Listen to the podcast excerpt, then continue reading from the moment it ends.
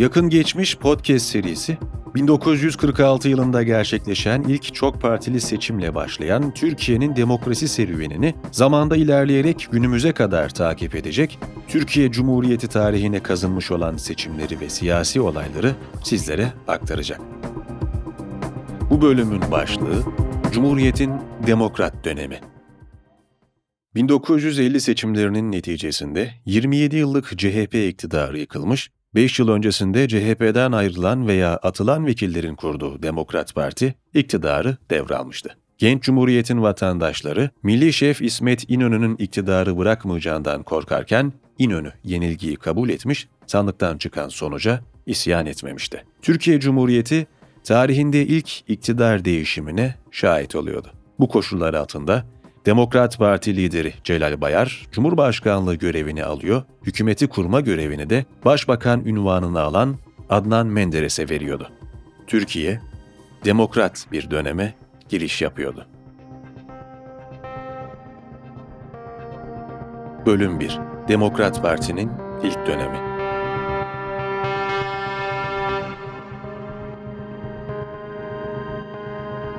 İsmet Paşa'nın muhalefet partisinin lideri ve inkılabın tanınmış şöhretli adamı düşüncesini evvela bir daha almak ve hatta onunla beraber hareket etmek, bir neticeye varmak bundan sonra ehemmiyet veriyordu. Sizi dinlemek istiyorum. Mesela NATO'ya niçin girmediniz? Benim bu sözümden İsmet Paşa'nın şoke olduğu anlaşılıyordu. Dedi Celal Bey onlar istediler de biz mi girmedik? Ben bu cevaptan bundan sonra ferahladım. Anladım ki İsmet Paşa da NATO'ya girmek taraftarıdır. Az önce dinlediğiniz ses kaydı Celal Bayar'ın Cumhurbaşkanı seçildikten sonra İsmet İnönü ile olan anısını anlattığı röportaja ait. İktidarın devralınmasıyla Demokrat Parti hükümeti CHP'nin köklenmiş kadrolarını değiştirmeye girişmiş, devlet içerisinde yapılanmaya başlamıştı. Devlet kademelerindeki kilit roller iktidarın yoluna taş koyabileceği gerekçesiyle değiştirilmiş, böylece Demokrat Parti hükümeti kendi politikalarını gerçekleştirebilmek için hazırlıklarını tamamlamıştı. CHP iktidarı boyunca kenara itilen muhafazakar vatandaşların sesi, Demokrat Parti döneminde duyulmaya başlanmış, Türkçe ezan zorunluluğu kaldırılmış, CHP'nin sert layık politikalarında Demokrat Parti döneminde gerileme görülmüştü. Demokrat Parti iktidarının sırtını dayadığı bir başka kesimse büyük toprak sahipleriydi. CHP döneminde ağır devletçi politikalar yüzünden tepki gösteren toprak sahipleri Demokrat Parti döneminde rahatlamaya başlamıştı. Demokrat Parti, CHP kadar devlet merkezli bir ekonomik planlamayı desteklemiyor, daha liberal bir politika savunuyordu. Demokrat Parti iktidarı özel sektörün büyümesi için yatırım yapıyor, çoğu devlet tekelinde bulunan sektörleri halka bırakmak için çalışmalar yürütüyordu. Çoğu Demokrat Parti politikası gibi bu atılımlarda iki taraflıydı. Bir taraftan özel sektör büyüyor, tarımda üretim hızla artıyorken, diğer taraftan devlet yönetimindeki fabrikalar kapanıyordu. Menderes ayrıca CHP döneminde kurulan köy enstitülerini de kapatma kararı almıştı. Ünlü gazeteci Uğur Mumcu, yıllar sonra köy enstitülerinin kapatılmasını şu sözleriyle eleştirmişti. Köy enstitüleri üretim içinde eğitim, eğitim içinde öğretim ilkesini benimsemişti. Ve köy çocuklarını Atatürk devrimlerinin ve Kemalizmin toplumsal yapısını kurmakla görevlendirmişlerdi. Ancak şimdi ne oluyor? Şimdi aynı köy çocukları köy enstitüleri yerine, kapanan köy enstitüleri yerine İmam Hatip okullarına gidiyorlar. Bugün çeşitli siyasal rejimler, depremler yaşıyor. Bu depremler düşünceleri, inançları yeniden değiştiriyor. Ama biz şu 21. yüzyıla girerken şunu görüyoruz ki Türkiye'de bugüne kadar sonuç almış en güçlü örgüt Türkiye'de Kuvayi Milliye Örgütü'dür. Mustafa Kemal ve arkadaşlarıdır. Kuvayi Milliye toplumun en önemli sivil örgütlenme modelidir. İkincisi 40'lı yıllara rastlayan köy enstitüleridir. İkisi de sivil toplumun vazgeçilmez kurumlarıdır. Liberal muhafazakarlık olarak tanımlanan politikaları yürürlüğe koymaya çalışan Demokrat Parti için köy enstitüleri, sol görüşün yaygın olduğu, iktidarın görüşlerine ters tarafta kalan kurumlardı. Ayrıca Demokrat Parti yönetimi altında devlet okullarındaki eğitim programlarına yatırım yapılmış, 4. ve 5. sınıf eğitim programlarına din dersleri eklenerek nüfus geneline zorunlu hale getirilmişti. Yüksek öğretim alanında ise ülkede günümüzde de açık olan Ege Üniversitesi ve Orta Doğu Teknik Üniversitesi gibi kurumlar açılmıştı. Ekonomi alanında ise Türkiye bir rahatlama dönemine giriyordu. İkinci Dünya Savaşı sırasında ve sonrasında CHP'nin kemer sıkma politikaları gevşiyor. Bu dönemde yapılmış yatırımlar artık kullanıma açılıyordu. Demokrat Parti hem CHP döneminde yapılan birikimleri kullanıyor hem de kendi iktidarı sırasında yaptığı yatırımlarla ülkede refahın yükselmesi adına çalışmalar yürütüyordu. 1950-1954 yılları arasında halk yaşanan ekonomik gelişmeleri mutlulukla karşılıyordu. Dış politikada ise Demokrat Parti savaş sonrası dönem koşullarını değerlendiriyor, Türkiye için sağlam bir konum arıyordu. Bu arayışın neticesinde Türkiye, yurt dışından aldığı yatırımlarla büyüyordu. Soğuk savaş ortamında Batı bloğuyla Doğu bloğu arasında kalan Türkiye yine batıya doğru kayıyor, Marshall Planı dahilinde ülkeye batı yardımını sokuyordu. Dış siyasette Demokrat Parti'nin aldığı en önemli kararsa mutlaka Kore Savaşı üzerineydi. DP iktidarı hem Batı ülkelerinden gelen yardımı garantiye almak hem de NATO içerisine dahil olabilmek adına Kore Savaşı'na katılmayı kabul etmiş, Türkiye'nin Soğuk Savaş döneminin sonuna kadar konumunu kesinleştirmişti. Türkiye 1954 genel seçimlerine yaklaşırken Demokrat Parti halkın takdirini kazanmış bir şekilde kendinden emin adımlarla yeni bir zafer bekliyordu.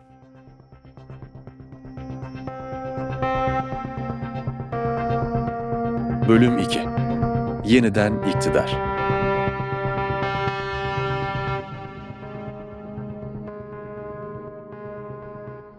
Takvimler 2 Mayıs 1954'e yaklaşırken Türkiye artık 1950 tarihindeki siyasi atmosferden farklı bir noktaya gelmişti. Bu noktada Demokrat Parti ve Cumhuriyet Halk Partisi harici partilerde seçmenleri kendi taraflarına çekmeye çalışıyor, yeni kurulan partiler Demokrat Parti iktidarını farklı eksenlerde sıkıştırmaya çalışıyordu. 1954 senesinde kapatılan Millet Partisi'nin yerine kurulan Cumhuriyetçi Millet Partisi, 1950 senesinde kurulmuş, kendini merkez solda tanımlayan küçük bir parti olan Demokrat İşçi Partisi ve Demokrat Parti sıralarındaki huzursuz vekillerin partisi olan Türkiye Köylü Partisi, gelecek seçimlerde CHP ve Demokrat Parti ile boy ölçüşmeye hazırlanıyordu. 1954 seçimleri önceki seçimlerde olduğu gibi liste usulü çoğunluk sisteminin uygulandığı bir seçim olarak bu sistemin doğurduğu absürt temsiliyetin en büyük örneklerinden olarak tarihe geçecekti. Demokrat Parti,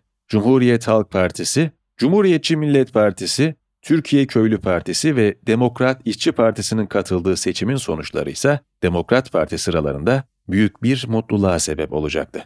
Demokrat Parti sandıktan bir önceki seçime göre oylarını artırmış bir vaziyette çıkmıştı. Aldığı %58.42 oy oranıyla Demokrat Parti 503 vekil çıkarmış, geri kalan partilere sadece 38 sandalye bırakmıştı. Cumhuriyet tarihinde görülmemiş bu zafer, Demokrat Parti iktidarının gücünü tazelemişti. CHP ise 1950 yılında aldığı mağlubiyetten toparlanamamış, 1954'te daha büyük bir hezeyana uğramıştı. CHP sandıktan %35.11 oy oranıyla çıkmış fakat seçim sistemi dolayısıyla sadece 31 vekil çıkarabilmişti. Hali hazırda güçsüz olan ana muhalefet partisi bu seçimle birlikte adeta erimişti. 5 yıl öncesinin mutlak yönetim kadrosu bu ağır hezimeti kabul edemiyor, seçim sisteminin adaletsizliğine sert eleştiriler getiriyordu. Geriye kalan 3 partidense sadece Cumhuriyetçi Millet Partisi kendisine vekil çıkarabilmişti.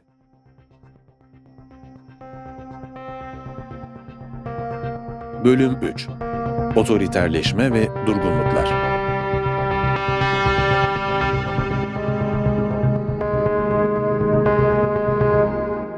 Başbakan Menderes seçimin hemen sonrasında muhalefet partilerini zayıflatmak için çalışmalara girişti. Cumhuriyetçi Millet Partisi Kırşehir ilinden 5 vekil çıkarmış, bu sayede meclise girebilmişti. Cumhuriyetçi Millet Partisi'nin daha fazla güçlenmesini önlemek isteyen iktidarsa hızlı bir yasama süreciyle Kırşehir ilini ilçe yapmış, bu sayede gelecek seçimlerde Cumhuriyetçi Millet Partisi'nin kalesi olabilecek Kırşehir, il statüsünü kaybettiği gibi vekil çıkarma hakkını da kaybetmişti. Menderes'in odağında sadece Cumhuriyetçi Millet Partisi bulunmuyordu. Ana muhalefet partisi olan CHP'de bu otoriter hamleye maruz kalacak, CHP'nin kazandığı Malatya ili ikiye bölünerek Adıyaman ili kurulacaktı. Demokrat Parti tarafından gelen bu hamleler, muhalefet sıralarından hiddetli bir şekilde eleştirilse de, Demokrat Parti sahip olduğu inanılmaz popülerlik ve meclisteki ezici üstünlüğüyle kararından geri adım atmayacaktı.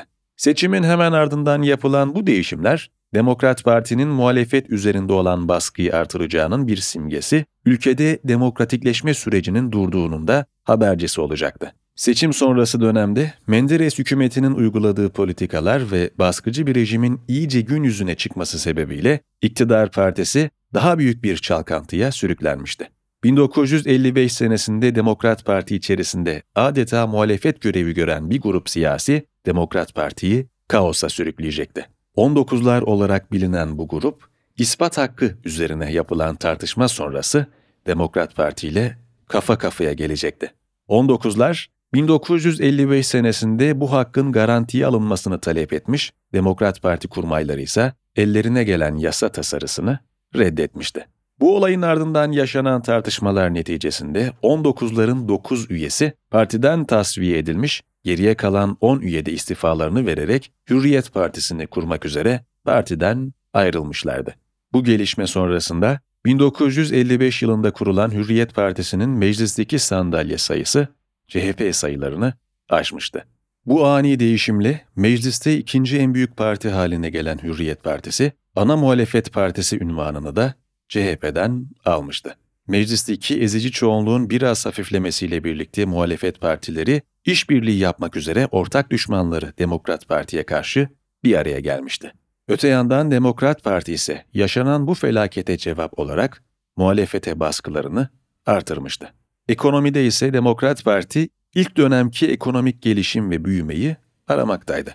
Alınan dış borçların ödemelerinde sıkıntılar yaşanıyor, özel sektörün büyüme hızı bir duraksamaya giriyordu. Demokrat Parti hem partisinin parçalara ayrılmasından toparlanmaya çalışıyor hem de ekonomi politikalarını bir raya oturtmaya çalışıyordu. 1950 yılında devralınan hükümetin birikimleri ve liberal politikalar Demokrat Parti'ye 1954 sonrasında yetmemişti. Bunun üstüne muhalefet partilerinin ittifak çalışmaları başlayınca Demokrat Parti muhalefete hazırlık şansı bırakmamak için iki önemli karar aldı. Bu kararların ilki erken seçim kararıydı.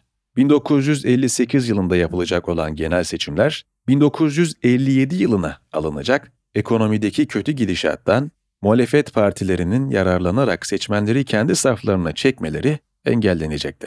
Diğer kararsa muhalefetin seçim hazırlığına balta vuran ittifak kararıydı. Meclisten hızlıca geçen bu teklife göre hiçbir siyasi parti meclise ittifak halinde giremeyecek, liste usulü çoğunluk sistemiyle yapılacak olan seçimlerde birlikte liste çıkaramayacaklardı. Tek başlarına vekil çıkaramadıkları illerde birleşerek vekil çıkaracak olan muhalefet partileri için bu karar büyük bir felaketti.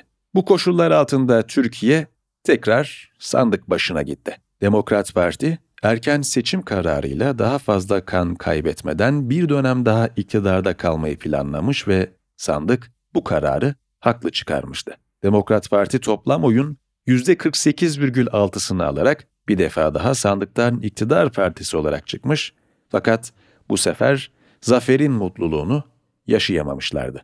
Artık Demokrat Parti'nin karşısında zayıf bir muhalefet yoktu.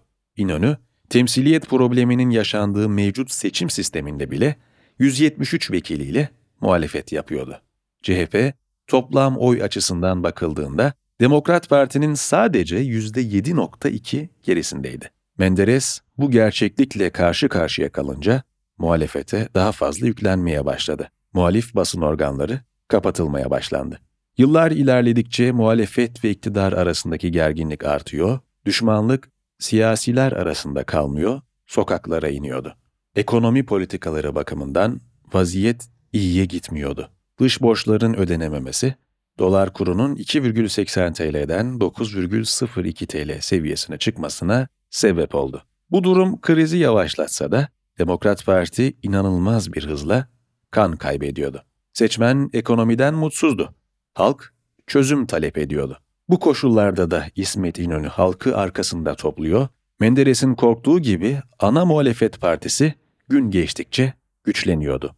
Bu çalkantılı dönemde Kıbrıs sorunu patlak verdi. Kıbrıs içerisinde EOKA örgütü Türk nüfusa baskı uyguluyor, Türkiye'de seçmenler bu durumla derhal ilgilenilmesini talep ediyordu. Sorunu çözüme kavuşturarak akışı tersine çevirebileceğini düşünen Menderes, 1959 senesinde Zürih-Londra Anlaşması görüşmeleri için Londra'ya uçma kararı aldı. Bu sırada Başbakan Menderes'in heyetiyle birlikte içinde bulunduğu uçak Londra'ya iniş yapamadan düştü. 14 kişinin hayatını kaybettiği bu kazadan Menderes yaralanmadan kurtuldu. Anlaşmanın sağlanmasının ardından Türkiye'ye dönen Menderes'i halk coşkuyla karşıladı. Halkın gözünde Menderes hem Kıbrıs krizine bir çözüm getirmiş hem de ilahi bir güçle kazadan kurtulmuştu. Menderes, Türkiye'ye döndüğünde yaşadıklarını şu cümlelerle açıklayacaktı.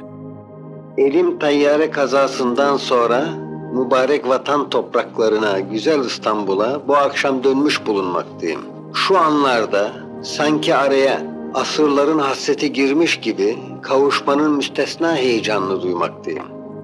Ancak hüzünle ve derhal ifade etmeliyim ki bu kavuşmanın heyecanı yanında kıymetli arkadaşlarımızı kaybetmenin elemiyle kalbim tarifi çok güç, tezatlı hislerin mihrakı halinde çırpınmaktadır. Bu elim kazada kaybettiğimiz arkadaşlarımız için Cenab-ı Hakk'ın rahmetini dua etmek ve aziz hatıralarını anmak çok hazin ve fakat edası vicdanımı huzur ve teselliye kavuşturan bir vazife teşkil etmektedir. Ayrıca bu münasebetle bir fani kalbinin taşıyamayacağı kadar büyük bir şükran borcunu dile getirmek de isterim. Hava meydanından başlamak üzere otele kadar bütün yol boyunca aziz ve sevgili İstanbullu hemşerilerimin naçiz şahsım hakkında gösterdikleri derin muhabbet ve görülmemiş heyecan tezahürlerini ömrümün en müstesna bir hatırası olarak hiçbir zaman unutmayacağım.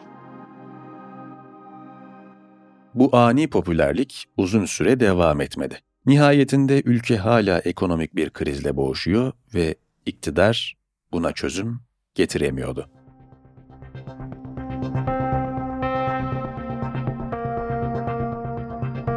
Bölüm 4 Yaklaşan bot sesleri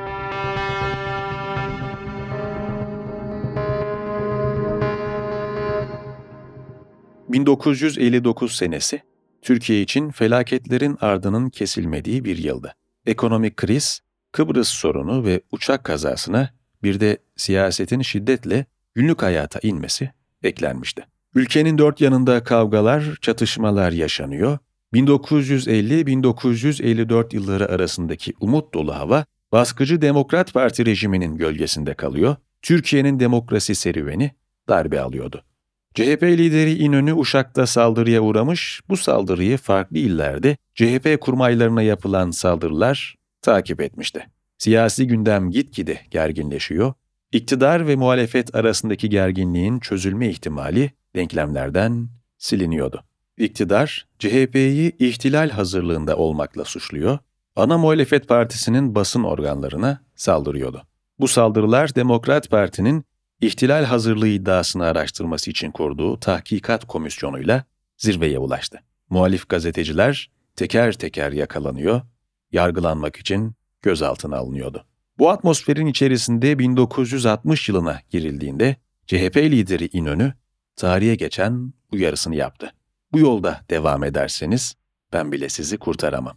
CHP lideri açık bir şekilde Demokrat Parti'yi baskıcı tutumundan vazgeçmesi için uyarmış vazgeçilmediği takdirde bir müdahale olacağının mesajını vermişti. Bu sözün ardından İnönü 12 oturum ceza alarak meclisten uzaklaştırıldı. Fakat İnönü haklıydı. Türkiye'nin içerisinde bir grup iktidarın politikalarından rahatsızdı. Bu grup bir süredir gizlice örgütleniyor, doğru zamanda müdahale etmek için hazırlık yapıyordu. Daha 14 yıl öncesinde çok partili sisteme geçen Türkiye'nin kulaklarında uzaktan gelen asker botlarının sesleri çınlıyordu. Türkiye'nin demokrasi serüveni askeri müdahaleyle bir durgunluğa girecek, 1957 senesinin ardından yaşanan çalkantılı yıllar bu müdahaleyle sona erecekti. Sivil demokrasiye indirilen bu darbeyle Türkiye'nin demokratik süreci yeniden kurması gerekecekti. 27 Mayıs darbesinde yaşananları ve Türkiye'nin tekrar demokrasiyle tanışmasını dinlemek için Parlamento Yakın Geçmiş podcast'inin bir sonraki bölümünü dinleyebilirsiniz. Parlamento Yakın Geçmiş podcast'i her perşembe Aposto Radyo'da yayında.